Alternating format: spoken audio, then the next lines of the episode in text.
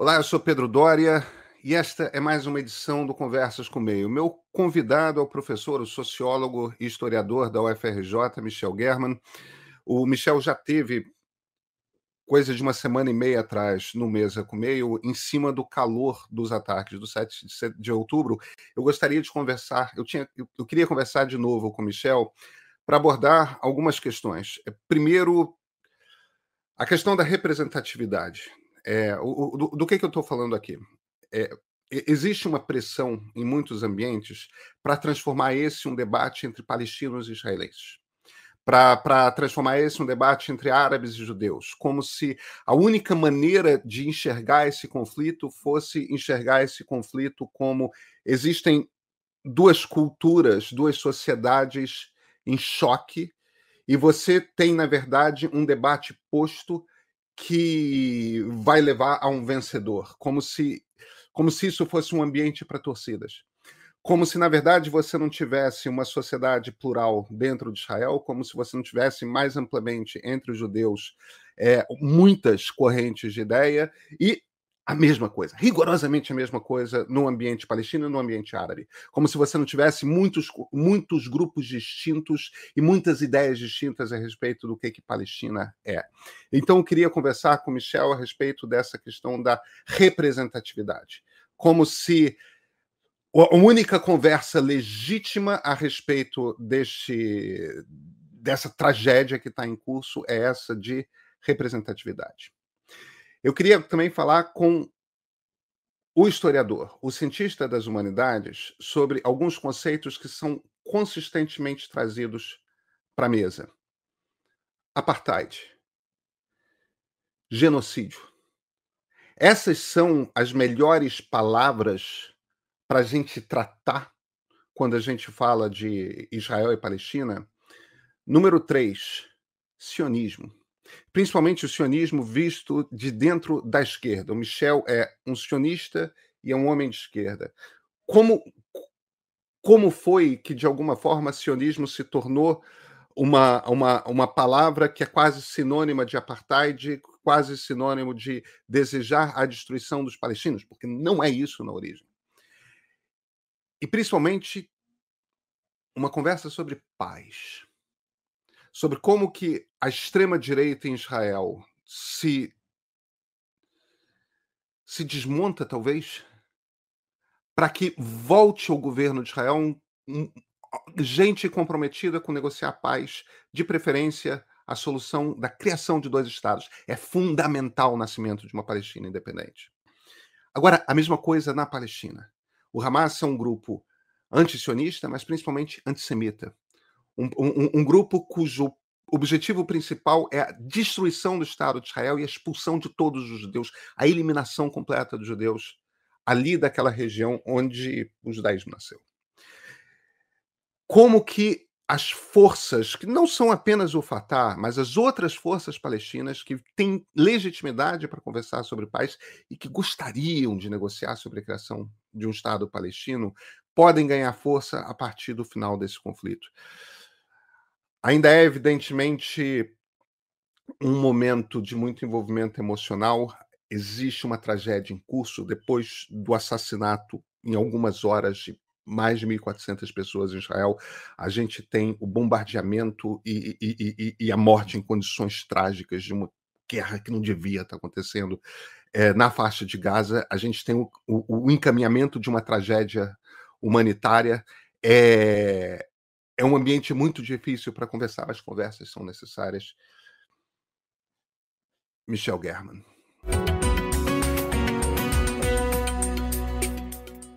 Michel, segunda vez que você conversa em pouco mais de uma semana com a gente aqui no meio. Obrigado pela, pelo seu tempo. Eu que agradeço. Deixa eu, deixa eu começar. Eu tô, estou sentindo, no geral, uma dificuldade enorme de, de falar com clareza sobre, sobre, sobre o conflito que está acontecendo hoje entre Israel e o Hamas. Eu sequer sei se a maneira correta de, de explicar esse conflito é como um conflito entre Israel e o Hamas. É, e eu acho que o início das dificuldades começam com uma questão conceitual. Como você é historiador, como você é sociólogo, eu queria começar com duas palavras: apartheid e genocídio. Uhum, uhum. Aplicados como política de Estado do Estado de Israel em relação aos palestinos. Uhum. Como é que você trabalha esses dois conceitos? Como é que você pensa esses dois conceitos? Como é que você define os dois? O quanto que é correto usá-los ou não? Então vamos lá.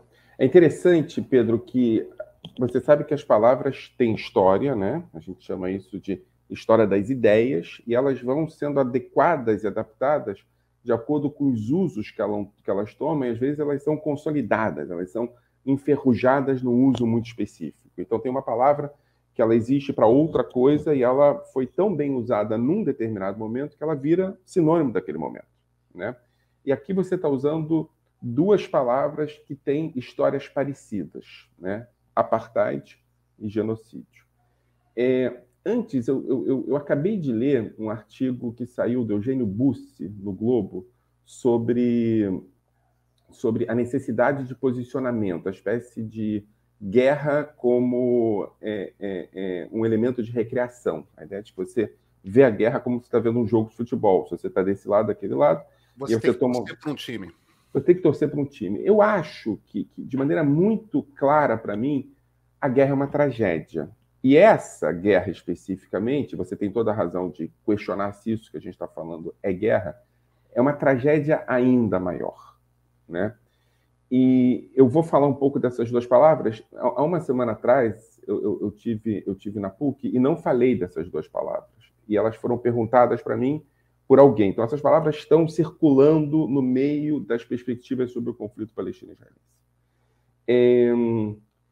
O que é, é, a primeira palavra é apartheid. Por que, que ela é importante? Porque é uma palavra que ela não existe, quer dizer, ela foi utilizada em 1949 na implementação do regime de apartheid na África do Sul, com uma possibilidade, de maneira cínica, claro, de que é, é, o Partido Branco, né, o Partido Nacional, tivesse o cuidado de tomar conta das culturas originais e não implementar uma mistura dessas culturas. Ele justificava o, o, o racismo na África do Sul como modelo a partir de uma perspectiva de cuidado com as culturas fracas é, é, é, é negras originais da África do Sul, mantendo uma separação, uma separação radical entre pretos e brancos. É, é, esse apartheid caracterizou a política da África do Sul nos anos até 1989, né, quando, a partir da libertação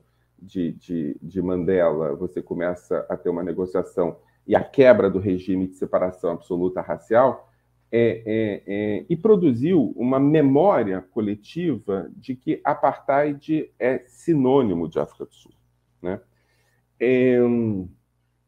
Em algum sentido, quando se acusa o regime de Israel de ser um regime de apartheid, é essa a intenção. É que a gente tem um elemento importante, que é o elemento de política, e pouco elemento de debate reflexivo sobre conceito.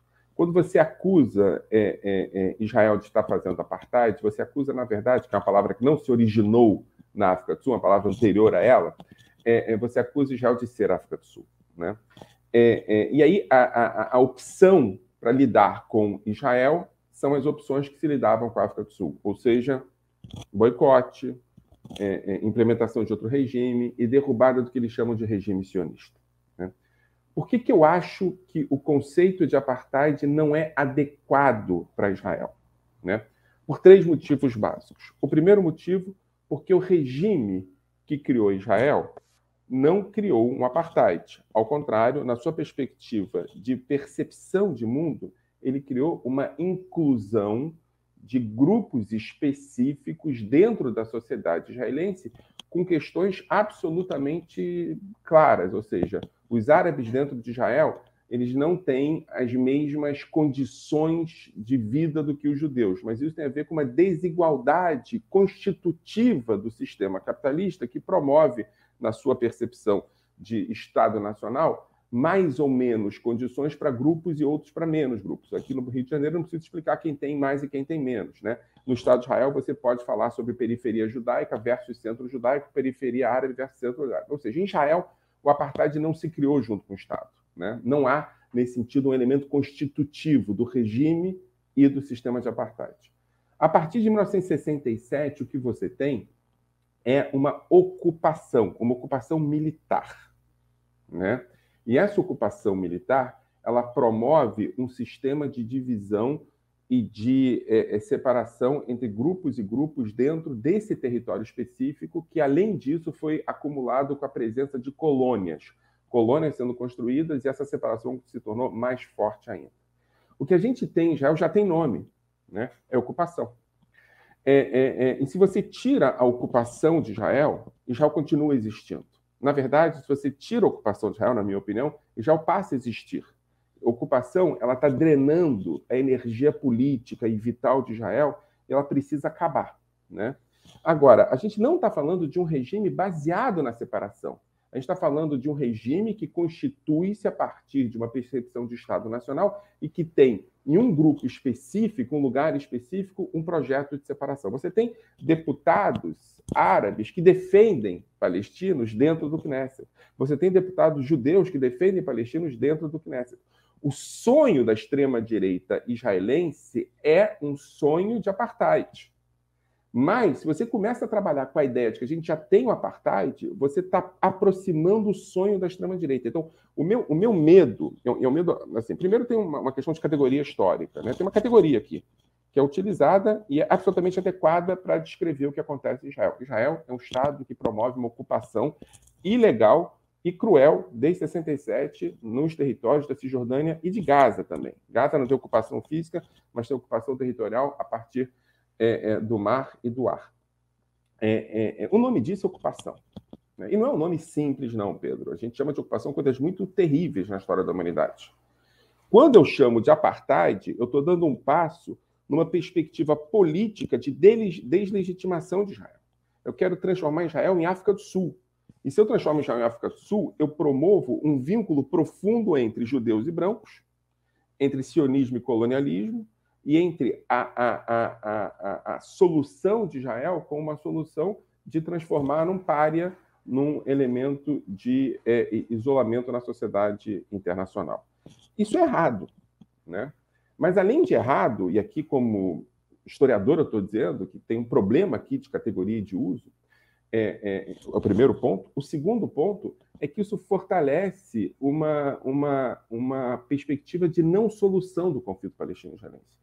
Porque a solução do conflito israelense pode ser várias. Né? A minha solução é a criação imediata de um Estado palestino democrático, justo e próspero, com condições de se sustentar ao lado de Israel.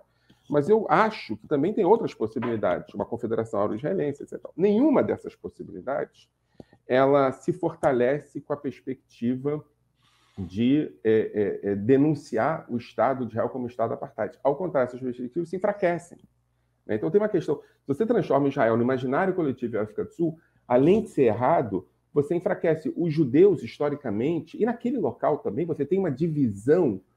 Hoje é o grande problema de Israel, uma divisão étnico-cultural dentro da sociedade judaico-israelense esse debate, essa gramática étnico-cultural, não tem nada a ver com a África do Sul. Né? Você tem um debate de participação de árabes e judeus em partidos, está sendo criado um partido árabe-judeu dentro da esquerda israelense. Isso tudo vai se enfraquecer se você percebe a ideia, então tem a dimensão tática, você percebe a ideia de que Israel é um Estado apartheid e você, esse é o terceiro ponto, joga no colo da extrema-direita que sonha, e aqui a extrema-direita, Ben Gvir, Smotrich, sonham com o Estado apartheid. Porque o sonho desses caras, né? E aqui, em algum sentido, é o mesmo sonho que a extrema esquerda tem quando fala de Israel, é transformar Israel no que acontece dentro dos territórios ocupados. É como se eles imaginassem que Israel, a Israel imaginária deles, fosse uma Israel que ela fosse verdadeira nos territórios ocupados, onde tem separação, onde tem ocupação militar, onde tem é, é, é, é, hegemonia de um grupo religioso específico, esse lugar tem que ser expandido para todo Israel. Esse é o sonho da extrema-direita. Ela estava começando a fazer isso antes da tragédia do Hamas. Né? É, é, na perspectiva de uma certa ultra-esquerda baseada em propagandas, eles também têm esse sonho de que Israel seja somente o que está nos territórios ocupados para promover uma deslegitimação geral do Estado de Israel e transformando-o em uma, uma, uma África do Sul. O que acontece na prática é que nos tempos que a gente vive, esses tempos de bolha, né, é, é, ou é isso ou é aquilo. Essa palavra ocupação é uma palavra que está no meio desse caminho. Né? E ela já descreve o que há. Transformar isso em apartheid fortalece setores e agendas específicas e afasta a análise da análise do que acontece no campo de verdade. É por isso que eu acho que é, é, apartheid é uma palavra mal usada para descrever a ocupação israelense e principalmente para descrever o Estado de Israel hoje. Genocídio. Então, é... genocídio você tem várias. É, você... Genocídio foi criado a partir de uma análise que uma figura absolutamente é, é, é, impressionante da história, né, chamado Rafael Lenkin. Rafael Lenkin é um, é um judeu polonês que trabalhou no, no, no, no, governo polonês antes da guerra, e ele começa a analisar o, o, o, o que ele passa a chamar de genocídio dos armênios pelos turcos, que aconteceu antes. Né? E é uma figura um pouco né, trágica. Ele é advogado, né? né? Hã? Ele é um advogado de formação. Ele é né? advogado e trabalhou no Ministério das Relações Exteriores polonês. E ele começa a fazer uma, uma definição de apartheid, que é uma definição de apartheid muito longa, que vai genocídio. desde... Genocídio. Genocídio. Que vai desde é, é, é, genocídio cultural, ele chama de vandalismo, é, é, até genocídio físico, né, que é o desaparecimento, etc. E, tal. Né? É, e aí, a gente tem que tomar um pouco de cuidado também, porque ele, ele faz uma diferenciação entre práticas genocidárias e projeto de genocídio. Né? que na verdade é a definição que eu mais acho genial é, é produzida por ele. É, é, então, eu vou te dar um exemplo. Né? Quando você tem um grupo de terroristas que entra e, e, e, e produz é, é, é, um, uma, uma matança indiscriminada de pessoas a partir do que eles percebem como origem étnica. E aqui, pessoas, tá bom? é, é, é, homens, mulheres, crianças. Eu estou escutando descrições, são descrições absolutamente impressionantes de pessoas que é, é, foram colocadas com os braços para trás e tomaram um tiro na cabeça. As pessoas tinham sete anos de idade. A justificativa é que essas pessoas fazem parte de um grupo que é um grupo inimigo. Né? Aqui a gente está falando de prática genocidária, né? que não é nova na Palestina. Né? A gente tem práticas genocidárias desde a década de 20. Tem o famoso massacre de Tarpat, em 1929, produzido por esses que hoje são do Hamas, pelo grupo é, é, é, é vinculado ao, ao, ao Hussein, né, ao, ao, ao Sheikh Hussein Alamin, que é o Mufti de Jerusalém. Era o Mufti, o Gran Mufti de Jerusalém. O Gran Mufti de Jerusalém, e antes dele, pelo uma figura que chamava é, al-Qassam, né, que em 21 foi muito responsável por isso, que é o nome da, da, da brigadas. Grupo, das brigadas militares do Hamas. Então, assim, tem um, um, um, desejo, que é um desejo muito poderoso, de fazer desaparecer um dos dois lados desse conflito, incrustados em grupos específicos dentro desse conflito. E, de novo, Hamas e a extrema-direita israelense. É claro que a extrema-direita israelense tem um projeto genocidário, não tenha dúvida disso. O que impede o projeto genocidário de se colocar de lado a lado são os grupos moderados aqui e ali que estabelecem vínculos muito fortes com valores da democracia. Né? Então, por exemplo, quando é, é, Mahmoud Abbas fala um monte de bobagem, mas constitui essas bobagens ainda dentro do modelo de dois estados, ele não está falando de genocídio. Né?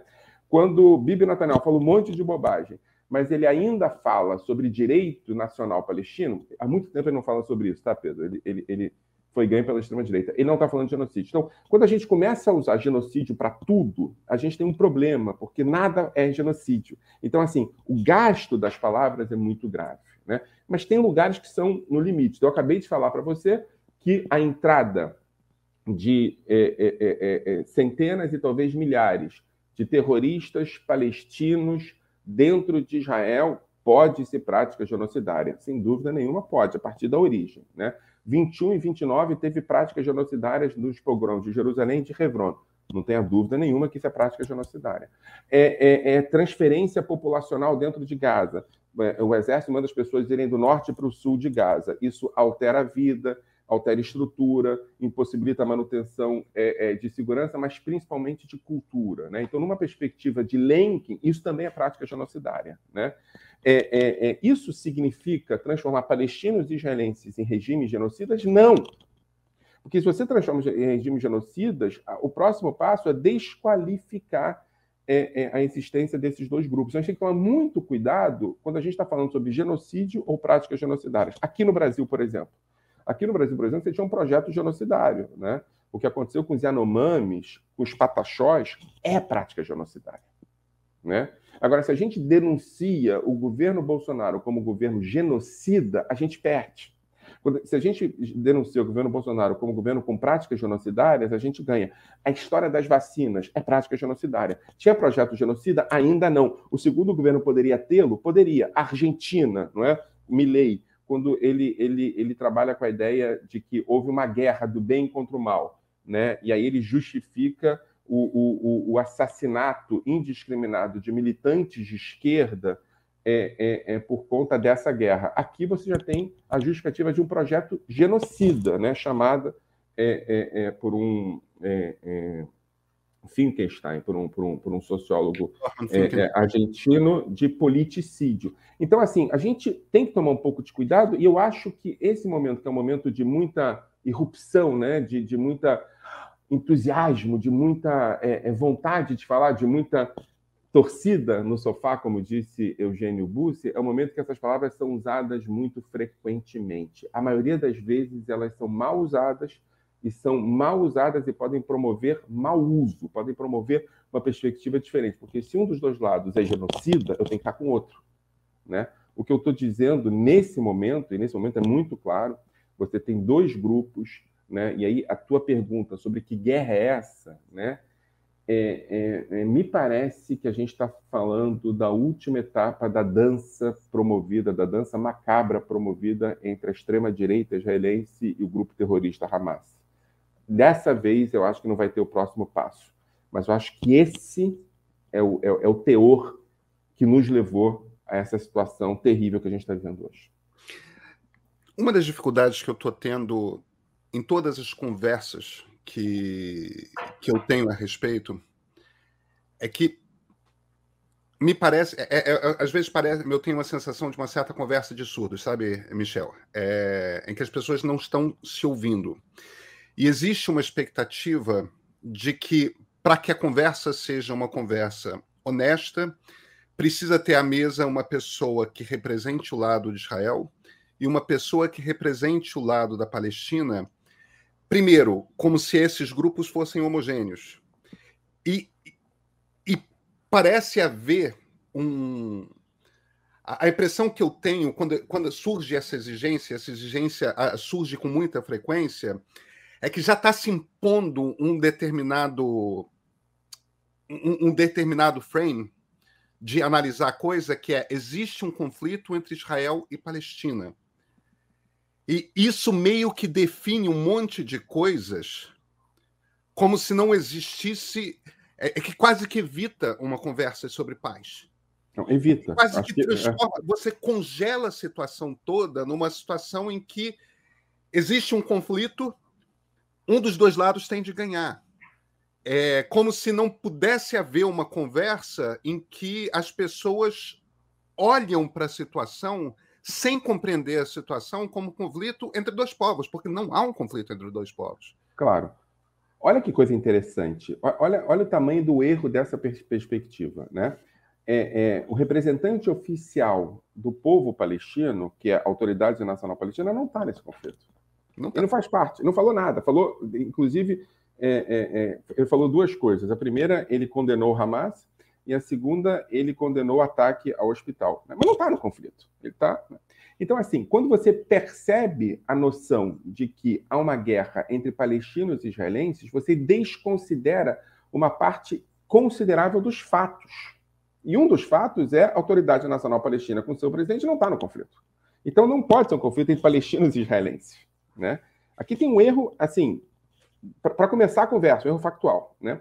Mas tem por trás disso uma questão, Dória, que é uma questão que eu acho que é importante, que é, é uma ideia muito autoritária, que é a ideia da representação. né, que é uma ideia que é, é, é, Castelli chama de ideia das bolhas, ou seja, você tem uma noção de representação e o teu lugar do mundo é representar outros lugares, né? A maioria das pessoas não representa ninguém. Eu, por exemplo, estudei bastante para não representar ninguém. Inclusive, essa é a minha função no mundo, não representar, né?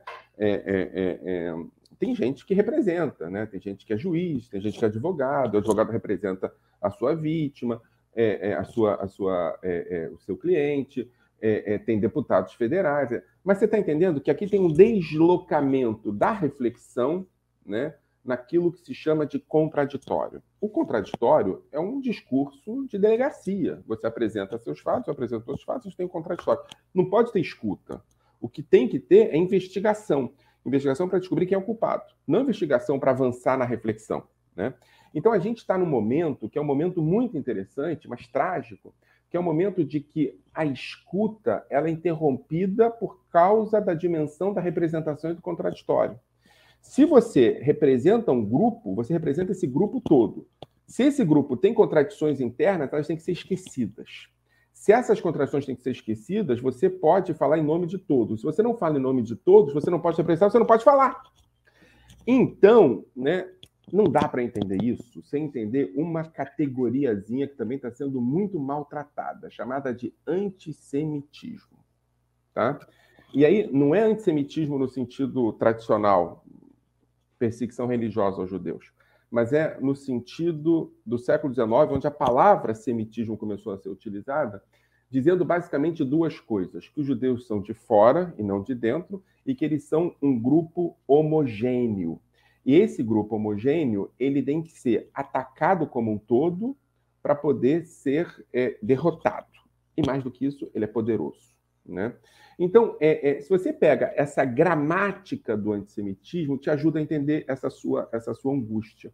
Né? Quando você fala os palestinos, você está necessariamente produzindo a seguinte percepção: eles são todos um só.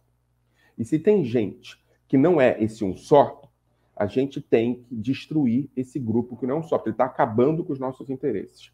Nessa perspectiva, que coloca isso numa situação ainda mais trágica, os palestinos viraram Hamas.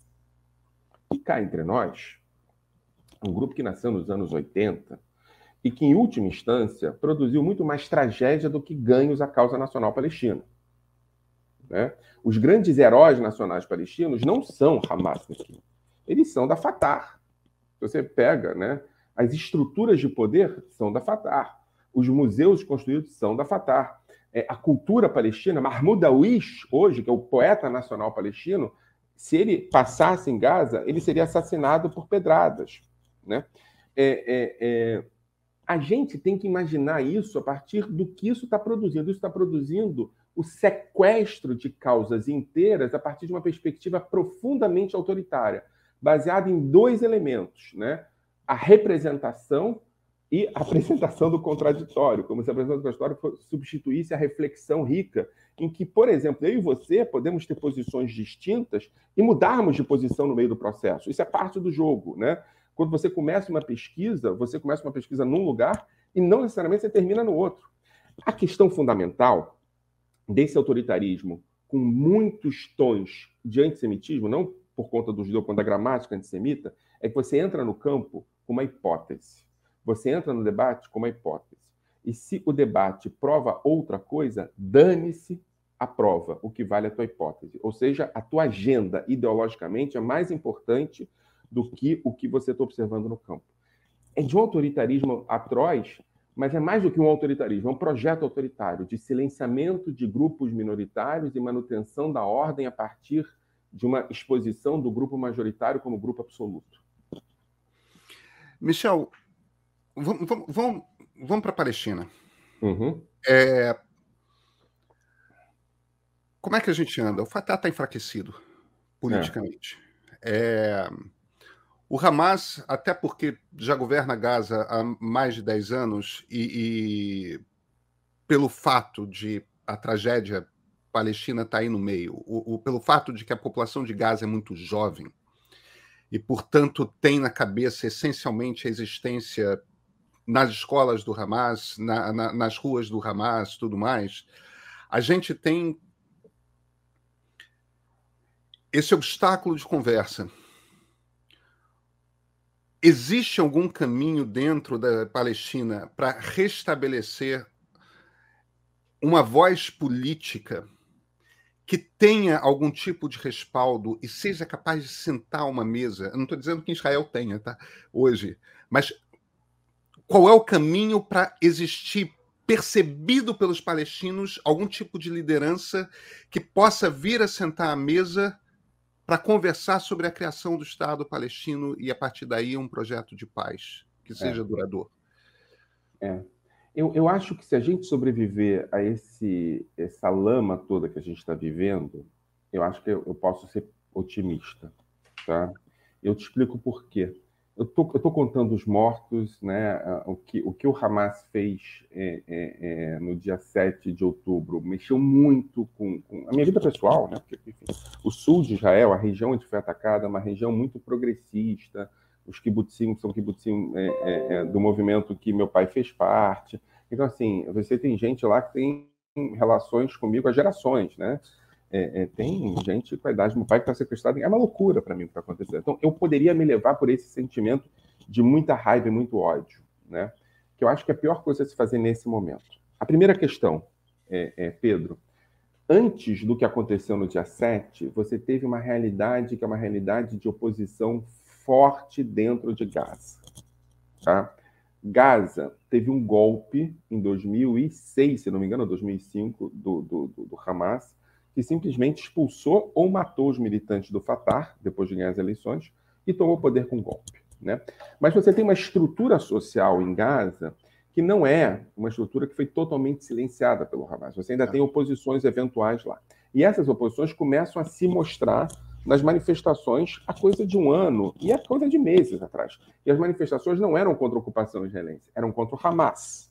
Claro que também contra a ocupação israelense, mas o foco era o Hamas. Ou seja, essa percepção de domínio total, né, daquele, daquele, daquele conceito que eu sei que você gosta eu gosto menos, de totalitarismo né, arentiano, eu acho que nem em Gaza ele se aplica. Você não tem um domínio total do Hamas. Você tem um domínio baseado em força é, é, é, é, é e coerção. Você não tem domínio baseado em domínio é, por ideologia. Não tem. A gente viu isso em vários momentos. Né? E é por isso que é muito importante que essas guerras com Israel elas aconteçam eventualmente, porque da mesma maneira Israel está esgarçada socialmente. Gaza tem processo de esgarçamento, miséria, corrupção, perseguição religiosa, é, é, é, é a utilização dos fundos para benefício pessoal. Isso tudo tem Gaza. Né? Isso está sendo visto. Então, eventualmente, esses bombardeios que acontecem, bombardeios equilibrados, que, o, que, que, que nem Bibi Netanyahu nem, nem, nem Gaza são ameaçados, isso é bom para os dois lados. Né? Isso acontece com Você diz para a extrema-direita de Israel e para o Hamas. É para o Hamas, essa dança macabra que eu chamo. Né? Você tem o, o, o, o domo de ferro, que impossibilita que haja mais vítimas do que eu possa dar conta, e você tem do lado de lá a ideia de que a periferia é atacada, mas o centro de poder continua mandando. Né? O que aconteceu dessa vez foi diferente. E aqui eu quero dizer para você uma coisa: é muito importante notar que um dos elementos centrais, centrais, centrais, centrais do Hamas é o antissemitismo. E aqui não é o antissemitismo como gramática, que eu falei antes. É antissemitismo como agenda mesmo. Tá? É, há muitos anos. Tá? Desde, como eu falei, da escolha do Isadim al-Qassam como símbolo. Né? Desde a declaração de, de, de independência, não, da declaração de princípios do Hamas, que propôs o desaparecimento de judeus na Palestina e alvos judeus no mundo inteiro. Tá? Mas é mais do que isso. Né? Tem uma percepção messiânica, uma certa, um, um certo desenvolvimento é, é, de uma teologia wahhabista muito específica dentro daquele território isolado, que produziu a ideia de que era preciso estabelecer é, é que essa agenda milenar fosse implementada hoje, no aqui e no agora. Então, essa invasão é, é, em Israel é uma invasão que desorganiza de maneira definitiva, definitiva, a, a, a causa palestina estabelece um vínculo profundo com o antissemitismo, com práticas, como a gente falou antes, genocidárias, com a ideia de que qualquer alvo é alvo, né? É, com a ideia de que eu posso amarrar as costas, nas costas de um menino de sete anos as mãos e dar um tiro na nuca dele. Né? Inclusive, é, é, é, teve um jornal desses alternativos chamado Fórum que fez uma entrevista com um militante do Hamas justificando essas práticas, o que mostra como é que a gente está louco. Né? a partir disso, você tem uma desorganização que não vai voltar para o mesmo lugar. Assim, não dá mais para negociar com o Hamas. E aqui, o Hamas é o grupo palestino com quem Bibi Netanyahu e a extrema-direita mantinham relações, mesmo que fossem relações não diretas, para a manutenção de uma ordem. É, é, três elementos implodiram com essa invasão do Hamas, com essa barbárie que o Hamas produziu dentro de Israel. A primeira questão foi a questão do Iron Dome, do, do domo de, ouro, de, de ferro, como se fosse uma defesa. Não é uma defesa, ficou claro. Tem outras questões que podem ser utilizadas para atacar Israel. A segunda questão é que é possível administrar o conflito, como se a gente pudesse manter isso por anos a fio sem precisar se preocupar com ele.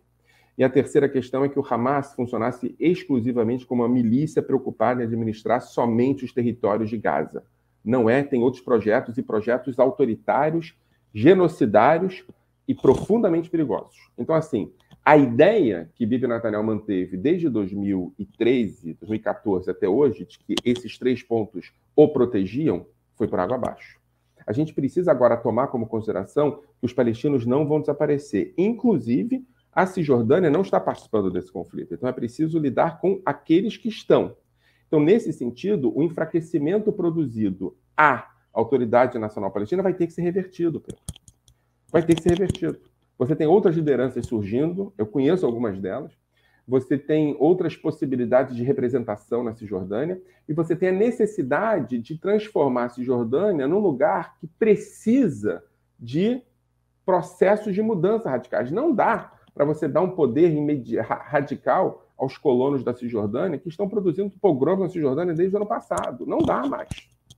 Você vai precisar fortalecer o grupo pragmático a, a, ilusão, de, uma ilusão orientalista né, do Hamas, como grupo que não quer nada a não ser manter os seus sob seu comando, acabou.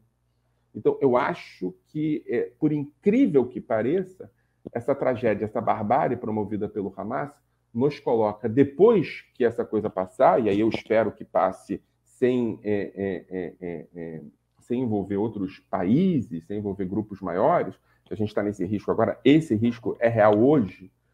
Se a gente conseguir passar por isso mantendo restrito ao que está acontecendo agora, o pós disso a gente vai ter dois grupos fora do jogo: Bibi Netanyahu, a extrema-direita, e o Hamas. O horror do que está acontecendo na Palestina agora, e, e, e, e quanto mais o, o bombardeio continuar, e, e quanto mais tempo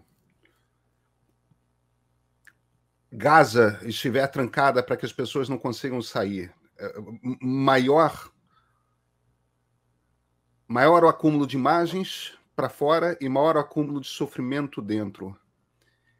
Isso não vai envenenando a possibilidade dessas pessoas de voltarem a conversar com Israel, Michel?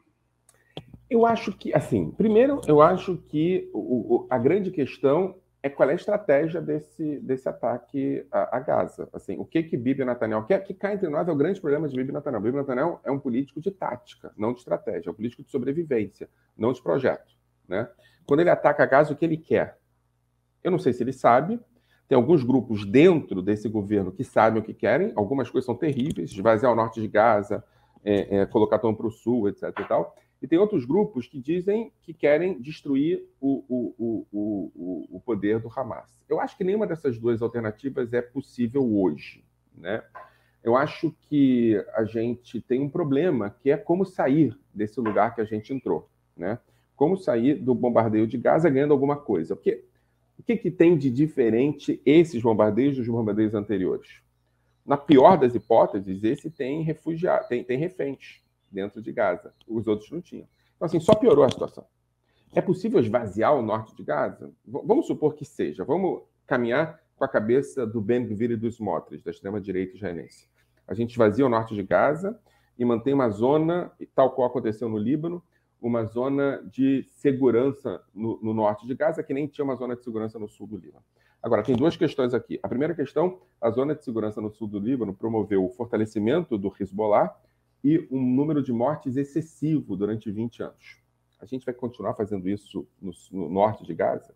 Outra coisa, a fronteira de Gaza com Israel não é uma fronteira pequena, é uma fronteira grande, e não é só no norte. A gente vai conseguir controlar o sul de Gaza, é, é, é, infiltrações no Negev, né? É claro que no norte você tem mais cidades, mas aqui você tem outras possibilidades, que a imaginação é, é, do terror é uma imaginação que a gente não pode desconsiderar. Então, assim, a pergunta é o que quer se fazer? E a única alternativa para essa pergunta é negociação. Tá? É, é, não dá para resolver um problema político de maneira militar. Não dá. Né? E é por isso que eu fico muito é, é, é, angustiado quando eu tenho, vejo pessoas com certeza de que lado apoiar nessa história. Não dá, a gente está falando de um problema político. Então, eu acho que esse bombardeio vai continuar por algum tempo. eu espero muito que não haja incursão terrestre, eu não vejo solução numa incursão terrestre, mas eu acho que, em algum sentido, isso vai fortalecer os grupos, principalmente os grupos palestinos, que decidiram ficar fora desse confronto. E me parece que eles decidiram ficar fora desse confronto. Me parece que ah, hoje é essa decisão. Né? É, é, então, eu acho, espero profundamente que a guerra termine o mais rápido possível, que essas, esses bombardeios terminem o mais rápido possível e que afetem definitivamente o Hamas. Mas não vão resolver o problema. O que vai resolver o problema é mesa de negociação, é sentar para discutir. A questão do Estado palestino volta à, agenda, a questão dos colonos volta à agenda. A gente vai ter que ter um debate olhando no olho, percebendo que a monstruosidade do Hamas não pode mais ser algum tipo de elemento nessa negociação. Eu acho que isso que mudou. Então, eu acho que eu acho que a gente vai chorar muito ainda, a gente vai ter muita, muita, muita tristeza, mas eu acho que isso não vai alterar o equilíbrio no pós, a não ser que a gente tenha entrada de Hezbollah, de Irã, essa história toda, porque aí a coisa vira outro, outro, outro nível. Mas se continuar tudo entre Gaza e Israel como está agora, eu acho que, inclusive, é triste eu falar, mas eu acho que não vai mudar nada. Então, deixa eu te fazer uma última pergunta. Vamos olhar para Israel. As pesquisas estão todas mostrando que despencou a aprovação do governo Netanyahu no momento em que os bombardeios acabam, nesse cenário em que a coisa fica limitada Israel-Gaza, é, Hezbollah não entra, Irã não entra, e, e, daqui a uma, duas semanas os bombardeios cessam e, e, e algum tipo de ajuda humanitária entra, enfim, é, começa-se a negociar é, libertação de refém, a coisa volta a ser uma, uma coisa de diálogo e não de arma. Como você vê a política de Israel caminhando? Você acha que essa aliança entre o Likud do Netanyahu e a extrema-direita se desmancha? Você acha que novas eleições para o Knesset são convocadas? E, uhum. e, e, e, entra o quê? Uma, uma aliança entre liberais e esquerda? Como é, como é que você. É, não dá para saber ainda, né? É, é, é, o que a gente sabe agora é que o Bibi Netanyahu, é, é 86% da população é a favor da, da, da demissão imediata dele do cargo de primeiro-ministro. Isso nunca aconteceu. Tá? A gente sabe que tá surgindo, estão surgindo alguns heróis né, nessa história toda que estão desfazendo a construção do esgarçamento social e político promovido por Netanyahu. Um deles é Yair Golan, um, um político de esquerda, general, tratado como traidor por, por, por Bibi Netanyahu, que colocou uma metralhadora no braço e foi salvar a vida de pessoas, salvou a vida de centenas de pessoas durante o, o, o fatídico sábado, dia 7. Esse cara não pode mais ser tratado como traidor. Né? É, é, é, é sabido que é, Bibi Netanyahu prometeu duas coisas: um lugar respeitoso para Israel no mundo, e a segunda questão, segurança. Né? Israel hoje está sendo tratado como alguém que precisa auxílio para sobreviver, acho que essa é a questão Biden estabeleceu um vínculo com Israel agora, que não é o vínculo que Bibi tinha estabelecido com Trump, a ideia de que Israel também, utilizando uma, uma gramática antissemita, que Israel determina a agenda dos Estados Unidos, agora o que os Estados Unidos está fazendo é estabelecendo as possibilidades de sobrevivência de Israel. Né? Os porta-aviões que estão ali é, é, é, esperando para qualquer coisa são típicos disso. E a segunda questão é, é, é, o Mister Segurança, que prometeu segurança durante a vida inteira, é, é, entregou um massacre, né? Não, não, conseguiu proteger Israel dos terroristas que sempre foram terroristas, né? É, então, eu não acho nenhuma possibilidade de ressuscitação do Bibi Netanyahu agora. Quem vai surgir? Eu acho que tem, eu acho que tem três elementos. Tem um elemento mais tradicional e conservador, que é o elemento da manutenção de uma figura que está provando deixar o ego de lado, etc. e tal, que é o, o, o, o Gantz, né, que entrou no governo, entrou no governo para poder ser parceiro da, da, do fiasco de Netanyahu. Ele entrou no governo para mostrar responsabilidade nacional, mas essa guerra está perdida. Se assim, perdida no sentido de ela não vai produzir mudanças estratégicas efetivas. É, é, a segunda possibilidade é uma figura que decidiu tomar uma, uma, uma posição mais, mais afastada e está sendo muito ativo, que é Yair Lapid, que é, um, é uma figura liberal, é, é, mas eu acho que ele está perdendo apoio porque não mostrou é, é, é, essa responsabilidade nacional que, que, que o Gantz mostrou. E a terceira possibilidade é que outras lideranças taxadas como traidores, etc., ou lideranças novas das manifestações, sejam representantes já. A situação mudou tanto, o quebra-cabeça foi tão mexido que a gente tem essas três possibilidades. Novas lideranças, que a gente não conhece ainda e que vieram das manifestações, Gantz e Lapid. A única possibilidade que eu não vejo é a extrema-direita. A extrema-direita, como em qualquer lugar do mundo, ela vendeu a ideia de que ela garante segurança e garante patriotismo. Né? E ela deu, entregou, depois de vender essa ideia, é, é, ausência completa de patriotismo, ou seja, não são pessoas vinculadas a interesses nacionais, e tragédia. Assim, aqui foram 700 mil, nos Estados Unidos foram mais. Você tem lugares terríveis onde levou a guerra, e em Israel levou esse massacre. Eu acho que um dos elementos fundamentais é entender que a extrema-direita, talvez mais simbolicamente em Israel, ela entregou o contrário daquilo que ela prometeu durante anos, ela passa a ser irrelevante. Eu acho que aqui tem um elemento importante. Porque isso é uma diferença, né, Michel? Desculpa me estender, mas é, é, tanto no Brasil quanto nos Estados Unidos, você tem um mesmo Bolsonaro e Trump tendo saído do governo, você tem e eu estou tratando o governo Netanyahu como Bolsonaro e Trump, tá? É, é não talvez o Bibi, mas a aliança dele essencialmente é. é e ele acabou vestindo a fantasia. É, é, ele não é aquele cara do Likud de 2010. Ele é outro não é. cara. É... Não é. O, existe ali uns 20% da sociedade americana e existe uns 20% da sociedade brasileira que permanece essencialmente trampista, bolsonarista. E esses 20%, dependendo das alianças eleitorais que são formadas, ainda dá ao Trump possibilidade eleitoral e dá um herdeiro do Bolsonaro possibilidade eleitoral. Em Israel, isso se repete ou você acha que não? A diferença, de, a diferença de já, primeiro, que é um processo muito longo. A gente está falando desde 2014. A transformação do Bibi Netanyahu começa há 10 anos atrás. Né? A segunda questão, que é trágica, trágica, trágica, é que, ao contrário de Bibi, ao contrário de Trump e de Bolsonaro, o que se promoveu em Israel foi efetivamente o acúmulo de corpos. A gente está vendo, assim, quero que você entenda o seguinte: a segunda etapa dessa guerra são os enterros, é a comunicação das pessoas sob sequestro. A gente está tendo uma inclusão da sociedade israelense a partir da dor mais cruel que ela pode ter. Né? A gente não está falando de 700 mil mortos em dois anos. A gente está falando de 1.300 mortos, na melhor das hipóteses, a gente falando em 3 mil mortos. E foi no pogrom, um... né, Michel? O um que... dia. E um foi dia. no pogrom que, então, que tem... para o israelense, para o judeu, cala com um tipo é. de dor que é muito particular, né? É, mexeu em dois imaginários. Mexeu no imaginário do pogrom e do holocausto. Do holocausto também. O holocausto está muito presente nessa história, até porque teve casos de sobreviventes, e o termo sobrevivente é um termo importante nessa história, contando que foram presos no abrigo antiaéreo e jogaram bombas de gás, e esses caras morreram gasificados. Então, é tudo muito forte. Em um dia, mil e poucas pessoas sendo mortas é diferente da tragédia que aconteceu aqui mas eu acho que afeta a extrema-direita no mundo inteiro uma derrota de joelhos do Netanyahu. Eu acho que a gente tem que ficar de olho nisso, sim. Michel German, como sempre. Você me permite duas questões? Claro, por favor. Rapidamente. Sobre o que aconteceu na PUC. Tá? E aqui eu vou fazer uma autocrítica. Né?